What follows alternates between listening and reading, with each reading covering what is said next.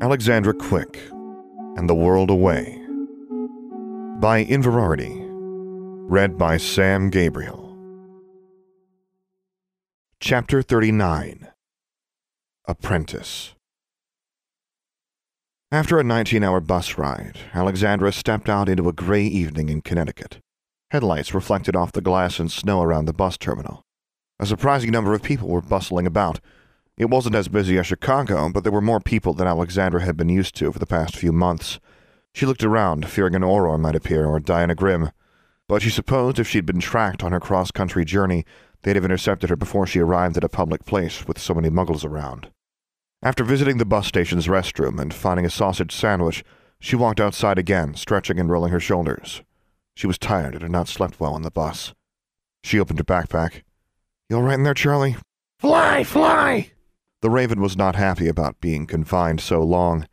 Alexandra had snuck the bird out a few times during the long trip, long enough to share some food and a little sunlight, but Charlie wanted to fly. Soon, Alexandra promised. She zipped up her pack again, silencing Charlie's angry caw. Lucilla and Drusilla hadn't provided much in the way of instructions, only that she should find a payphone, insert a pidge, and dial a particular number. In the icy, slush filled alley behind the terminal, there was a lone payphone under a battered metal hood. Alexandra picked up the phone, stuck a Confederation pigeon into the coin slot, and dialed the seven digits she'd been given. Nothing happened. The dial tone resumed. She looked around, then unrolled the letter from Lucilla and Drusilla and reread it. She had not made a mistake with the numbers, and there were no additional instructions. She was about to try putting another pidge into the payphone when she felt a disturbance in the air. She whirled and had her wand out before she even realized what she was reacting to. Easy, little sister. A cloaked, hooded figure stood in the alleyway, holding up her hands. A bit jumpy, are you? When people apparate behind me, yeah, Alexandra said. The figure slowly pulled back her hood, revealing blonde hair and ice blue eyes. Lucilla, right? Alexandra said. Lucilla smiled. Very good. She nodded to Alexandra's wand. I understand your wariness, but don't wave that around in town if you can help it. You never know when there are muggles watching. Also, it's poor form for an apprentice to hex her teacher, or her sister. Sorry. Alexandra let out a breath and lowered her wand. Lucilla said, If you'll take my arm, I will apparate us to our home. Alexandra hesitated, then did as Lucilla said, keeping her wand in her other hand. The side-along apparition only unsettled her for an instant. Then they stood before a large house. No other buildings were visible near it. From what Alexandra could see, they were in a frozen, marshy area next to a river. Dead reeds poked out of the snow, and small trees with bare branches stood on two large hillocks to the east and west. Just across the river were the lights of what looked like a large port, with big gray ships sitting in docks. Is that a military base? Alexandra asked. I believe so, Lucilla said. Don't worry, the Muggles can't see us. Alexandra gazed at the ships, then turned her attention to the house. Hidden between the two hills on either side of it, it was larger and more impressive than it first appeared. Multiple gables thrust up into the twilight gloom. Most of the windows were dark, and the wood seemed old and weather-stained, but in sheer size the house was several times larger than the Pritchards' home back in the Ozarks. It was more a mansion than a house, and that was just what she could see from the outside. Lucilla said, Before we go in, there is something you should know.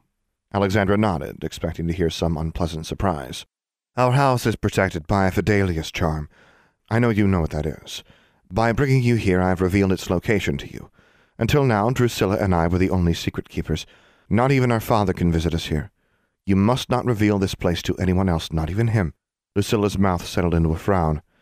Especially not him, but not Julia or any of our other sisters either, nor your friends, and obviously not your dear aunt Diana Grimm. Do you really think I would? Alexandra asked. Lucilla's gaze was unblinking. I don't think so, no, but realize we don't really know you, Alexandra. We have taken an enormous leap of faith in inviting you here and extending our trust. Before you set foot inside, understand that as our apprentice, you will be expected to obey our every instruction, even the ones that don't make sense to you or which you find tedious or unpleasant. Don't worry, we won't be harsh teachers, and we will not haze or abuse you and make you do unpleasant things just because we can. Some wizards think it's traditional to treat an apprentice like a house elf. Lucilla shook her head. But if you ever break our trust, we will not give you a second chance. Are these terms acceptable to you? Alexandra nodded. Just one thing. She unslung her backpack, opened it, and pulled Charlie's cage out of it. Alexandra! Charlie said in a demanding tone. You knew I had a familiar, right? Alexandra asked as she opened the cage to let Charlie out. The raven pecked Alexandra's hand, then fluttered up to her shoulder. Lucilla smiled. Well, aren't you a fine blackbird? Pretty bird, said Charlie. Familiars cannot be secret keepers, said Lucilla, and they cannot reveal a secret. Your raven will be able to come and go freely, just as owls can. Alexandra wondered again how that worked, but she nodded. Well, Charlie, looks like this is where we're staying for a while. The front of the house boasted a porch wide enough to hold a dance on, though the wood was so old and warped that it didn't look like a good idea. As they walked across it to the front door, Lucilla said, Drew is downstairs, quenching something. She'll be up shortly. She led Alexandra inside. Past the entry hallway was a small living room decorated with polished wooden furniture and lined with glass fronted bookcases. A large chandelier dominated the room, and Alexandra had to hold Charlie's legs to prevent the raven from flying up into it. I'm sure you'd like something to eat, Lucilla said. Charlie cawed. You too, my fine blackbird, Lucilla said. Charlie cawed again and said, Clever bird!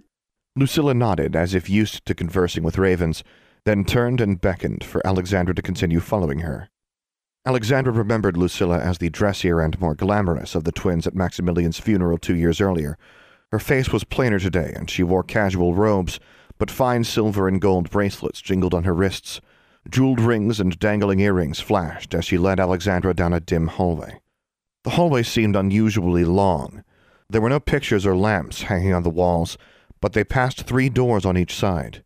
Alexandra tried to reconcile the number of paces with the size of the house on the outside. Is your entire house wizard spaced? she asked. Not all of it, Lucilla said, but the interior does move sometimes. She beckoned Alexandra into a sitting room dominated by overstuffed red chairs and sofas and a coffee table. Alexandra sat down in a chair, and Charlie hopped to the armrest. Your familiar will need to stay in that cage while inside, Lucilla said. I know Charlie will want freedom to fly about, but there are things in this house that aren't good for birds, especially birds who love shiny things. She raised a hand and waved a finger at Charlie, who was indeed eyeing the bangles on Lucilla's wrist. Okay, Alexandra said. Lucilla reached under her belt and withdrew a long, pale wand she made a small gesture, and a set of plates glided into the room through the open doorway, followed by a gleaming silver tea kettle. One plate held a pile of rich looking yellow cakes, and another held a teacup. They settled onto the table in front of Alexandra, and the tea kettle sprouted thin legs like a fat metal spider, rose above the table's surface, and tilted to pour tea into the cup, like something out of a children's cartoon. Charlie, without waiting for Alexandra's approval, hopped onto the table and began nibbling at one of the yellow cakes. Lucilla frowned. Sorry, Alexandra said. Charlie doesn't have the best manners. Over Charlie's objections, she put both hands around the raven and forced her familiar back into the cage. Thank you for letting me come here, she said. She picked up a cake that Charlie hadn't begun pecking at yet. I'm not sure what you intend for me to do. I've never been an apprentice before. I've never been anything but a student, but I'll do my best. Lucilla smiled. You've been many things besides a student, I think and Drusilla and I want to hear all about your adventures in much more detail than we've heard already. Drusilla entered the room.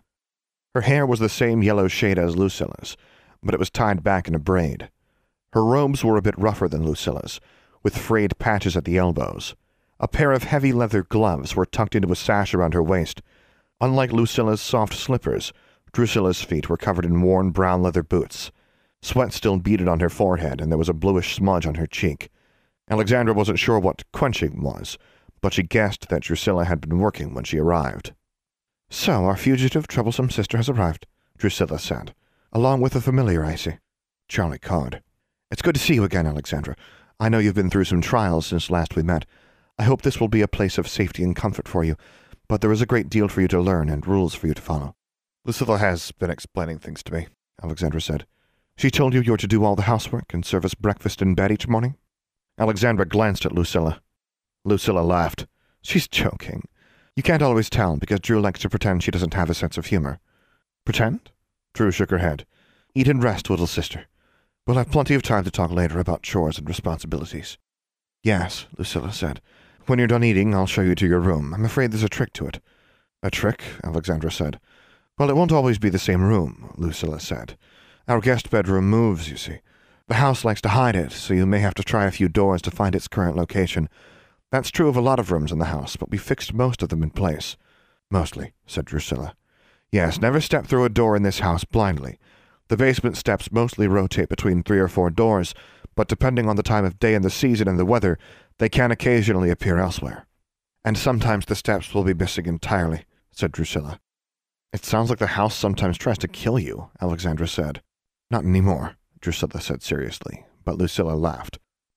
We had to banish a lot of ghosts and a particularly difficult poltergeist, and some ill will still lingers, said Drusilla. I hope you aren't unusually sensitive. No one's ever called me sensitive, Alexandra said. The house is not quite aware, Drusilla said, and we've done our best to make sure it doesn't become so. That can cause all kinds of problems, but it's very old, so yes, watch your step, and be careful opening cupboards or turning on faucets. This is also one of the reasons you should keep your raven in a cage, Lucilla said. Don't complain, Alexandra said to Charlie. It'll be just like home. That triggered a twinge of homesickness, which she ignored. Well then, said Lucilla, let's show you to your room. Alexandra didn't know how they knew which door led to her room, but Lucilla opened the first door on the right after they left the sitting room and nodded as if confirming a guess. Alexandra found within an old four-poster bed with fresh sheets, and simple dressers and baskets that wouldn't have been out of place in a muggle home of the same time period in which it appeared this gabled mansion had been built. There was a mirror on the wall, and Alexandra noticed as she passed by it that neither she nor Charlie cast a reflection in it. A window next to the bed, with curtains tied back, showed snowbanks surrounded by water. The water came to within yards of the house. The lights were of the old gas lamp style Alexandra had seen at Croatoa and in other older wizard buildings. She set her pack and Charlie's cage down. It should be safe for Charlie to fly around outside, shouldn't it? she asked. As safe as it is for any familiar around muggles, Lucilla said. Charlie is used to flying around muggles, Alexandra said. The Whites showed Alexandra around the house. As she had already deduced, it was larger on the inside than on the outside, and it was quite large on the outside. Her room was near a large kitchen and dining room, the sitting room Alexandra had already seen, a spacious party room, and what seemed like an excessive number of smaller sitting rooms, reading rooms, and closets. Everything was furnished with quaint elegance, and few of the rooms appeared recently used. Aside from its magically expanded internal geometry, the house had few obvious wizardly appurtenances, until they reached the library. It was the first room Alexandra had seen in the house that was expanded vertically as well as horizontally, it was nearly as large as the Larkin Mills Public Library she'd spent so many hours in as a child. The shelves all looked relatively new, not like the antique furniture of the other rooms. It was lit by glowing spheres hanging wirelessly below the ceiling. The books ranged from recent publications Alexandra had seen at Boxley's Books in Chicago's Goblin Market to much older tomes, some of which had the distinctive worn leather covers she associated with very old wizarding texts, sitting adjacent to drawers with piles of scrolls on top of them. This is awesome, Alexandra said. Awesome, Lucilla repeated, as if intrigued by the word. Well, thank you. You're welcome to use it any time, of course, and in fact we're going to start your training with quite a few books to read. But we do need to point out a few volumes that are, well, you shouldn't open them. You mean they're forbidden, Alexandra said, remembering the restricted section of Charmbridge's library. Drusilla said very seriously, Nothing here is forbidden, Alexandra. Really? Alexandra looked at the twins, waiting for the catch. Lucilla said, What you did in Roanoke, taking Valeria's time turner, is that your usual behavior? Shame burned Alexandra's cheeks, and she looked down. If you think that, I'm surprised you trust me at all, she said quietly. We do trust you, Alexandra, said Drusilla. We know the circumstances, at least what Valeria told us. What you did was the headstrong act of a foolish girl, who was still grieving and could not let her brother go. Alexandra maintained a stoic expression, still gazing at the floor. That was the past, Drusilla continued. You are no longer that foolish girl, are you? Alexandra let out a breath. I'm not sure my friends would agree, but I think, I hope, I've gotten a little less foolish. You're here as an apprentice, Drusilla said. We expect you're going to behave like one, and that means taking our warnings as seriously as our lessons. You're not a child to be looked after, and we're not your babysitters. Lucilla nodded. You can leave any time this arrangement no longer suits you. We hope you'll prove worthy of our trust and take our warnings seriously. If you can't, then this arrangement may not work for us either. We haven't shown you the workshop, the laboratory, the forge, or the cellars yet. There are things there that cannot be mishandled, and we don't want you touching them before you're prepared. Okay, Alexandra nodded. I won't touch anything you tell me not to touch. Drusilla gestured toward the library. which had more chairs and tables than there were residents in the house. A writing desk by the window, its wood surface stained with ink, had a jar full of quills on it. Next to it was a large table made of a thick slab of wood, more appropriate for a carpenter's workbench than a library. Several piles of smooth, dark stones were lined up along one edge, presumably to hold down the immense scrolls and maps rolled up in sheafs in a glass case by the wall. Most of the books were wizarding texts, and the titles alone read like subjects far more advanced than Alexandra had encountered at school. Non Euclidean apportionment, seven volumes of thaumaturgic reactions and anti-reactions, Kingsley's Handbooks of Conjuring Primitives, 11th edition, Unreal Alchemy, 667 Advanced Transfigurations, Before We Had Wands, Practical Ancient Wizardry, Syncretic Polyspatial Feng Shui. Wow, she said. The books that you shouldn't open will tell you so, Drusilla said. We put warning charms on all of them. Also thieves' curses, of course, said Lucilla. But you won't have to worry about that. She tapped one book, which had a black cover with bright red bands across it. Come on, touch this one. Alexandra did so, cautiously laying her fingers on the stiff leather binding. Get your filthy paws off of me! said the book. Its title was The First Step into Darkness What You Should Know by Gilroy Wycliffe. That one came with a warning charm already on it, Lucilla said, shaking her head. It's actually a terrible book, and I don't mean terribly dark. Nowadays anyone can get punished, Drusilla said with a sigh. But, Lucilla continued, the rituals that idiot warlock recommends could leave you blind and tongueless if you try them right out of the book. If there is a volume you're interested in, but it warns you not to touch it, just let us know. And if you really want to read it, we'll work out the necessary precautions, said Drusilla. Thank you, Alexandra said. After days of travel and weeks of feeling like an outsider even among the most hospitable Ozarkers, she was filled with an enormous sense of gratitude. These two half-sisters barely knew her, yet they were giving her the run of their house and unlimited access to materials that seniors at Charmbridge wouldn't be allowed to even look at. She took a deep breath. I appreciate everything you're doing for me, and I really want to learn more. About everything. She didn't just mean magic. She was intensely curious about their upbringing, and how much they knew about their father, and just what they did besides enchant magic items out here in a house on the edge of a swamp. She hoped there would be time for such conversations. Lucilla and Drusilla exchanged a meaningful look. It was the first time they had displayed any sort of mannerism that reminded Alexandra of the Pritchard twins. She guessed they knew what she meant as well. Well, Lucilla said, why don't you unpack your things and arrange your room as you like it? Time enough to begin studying tomorrow. We'll talk about chores and things over dinner. And by the way, I hope you know how to cook. Um, said Alexandra, remembering Granny Monkey scolding her for burning water. Not really. Humph. Well, we have a magic oven and plenty of convenient cooking charms, but you will be on your own for food quite often. That's fine. Alexandra had fed herself at home for much of her childhood, usually on sandwiches and snacks. Very well. Lucilla nodded. Welcome to our home, Alexandra. You will begin your studies tomorrow. Alexandra didn't sleep well, despite how tired she'd been. The bed was comfortable enough, but disturbing dreams haunted her sleep, only to recede from her conscious recollection moments after she woke up. She was unsettled, not sure if the feeling was just the lingering after effects of a nightmare. Charlie slept contentedly until Alexandra rose, then immediately began complaining about being caged. Shush, Charlie. Something bothered her. It took her a moment to realize what it was. She'd gone to sleep with her head to the north and her feet to the south, the window to her right.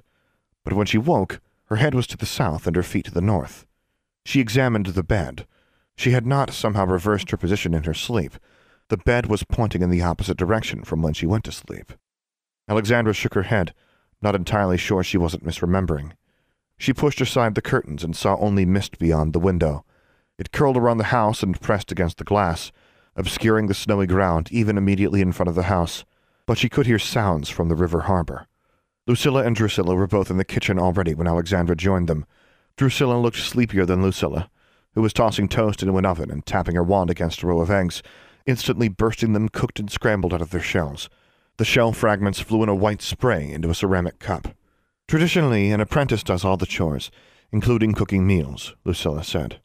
Ignore her, Drusilla said, yawning. We've never had an apprentice before, and this is hardly the usual sort of apprenticeship. Family apprenticeships are quite traditional, said Lucilla. Our family isn't, said Drusilla. Alexandra sat down at the table. Have you talked to our father much? she asked. When we were younger, Drusilla said. We spent more time with him than Valeria did, but, well, our parents' marriage was already strained by the time she was born. You know that he's never been particularly monogamous, Alexandra said. I was going to say constant, Drusilla said. Lucilla snorted. Our mother was rather bitter, so we didn't hear much good about him growing up. Eventually we reconciled, but, well, he's always been felt more by his absence. Alexandra nodded.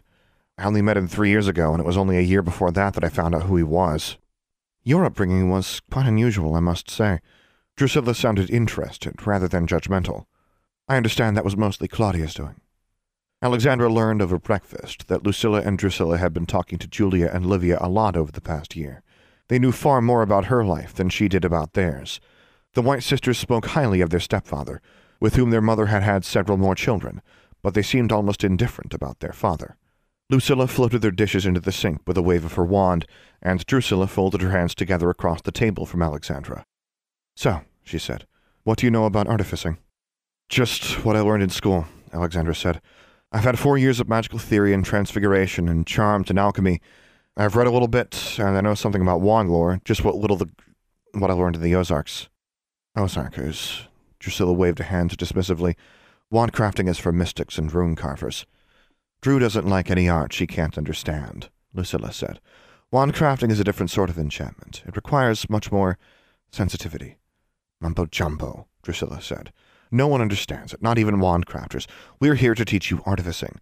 It will take everything you've learned in school and a great deal more, and before you're ready to create your first item, you'll know more than a Charmbridge graduate, at least in our particular specialty.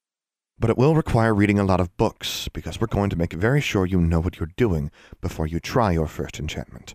You may find our practices more formulaic and rigorous than you're used to, Lucilla said. Every artificer must find their own foundation, but ours is built on arithmancy and alchemy in the Paracelsian tradition. I know who Paracelsus is, Alexandra said, happy to show off that she wasn't completely uneducated.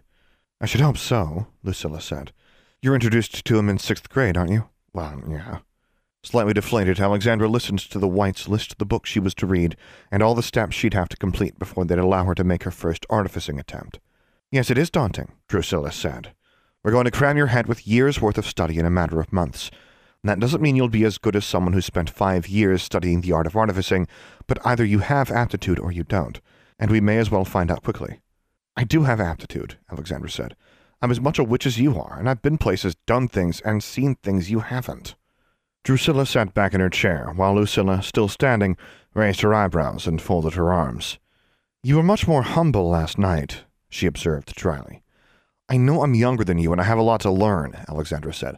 I know you're both really accomplished and I want to learn from you. I'm grateful, too, really grateful. She looked back at each of them and her hands curled into fists. But I don't have as much time as you think. And I have things I need to do. I'll study hard. I'll do everything you ask. I'll follow your rules. Just don't hold back. I can do anything you can do. Can you now? Lucilla made the rest of their meal and accompanying dishes vanish with a wave of her wand. Well then, you'd best get started. At Charmbridge, Alexandra had considered herself quite formidable, at least in charms and transfigurations, and dueling and flying. When it came to book learning, she had to admit she'd been an uneven student. She was an avid reader, but she had not always been a diligent one. Lucilla and Drusilla piled books on her, as promised. For a week or so, she barely saw them except at breakfast and dinner, and did not leave the library much. Some of the reading she was given covered subjects she had studied at Charmbridge arithmancy, alchemy, magical theory, and she wondered if her sisters were just trying to push her missing school year on her. But alchemy led to esoteric metallurgy and thaumaturgic vitality, and investment rituals, and other fascinatingly arcane topics. She found a scroll instructing how to create a pensieve and eagerly studied it, but found it very difficult to decipher. It referenced a book about memory alchemy, which she spent the entire day studying. Alexandra hated to admit it after the speech she'd given her sisters, but she was lost. The material was too dense and difficult for her, she had no doubt she could grasp it, given enough time. She didn't have time. When Lucilla asked her that evening how she was faring, Alexandra hesitated. The three of them were eating soup that Drusilla had made. Alexandra sipped cautiously. The previous night she had tried to heat up some stew and burned her mouth.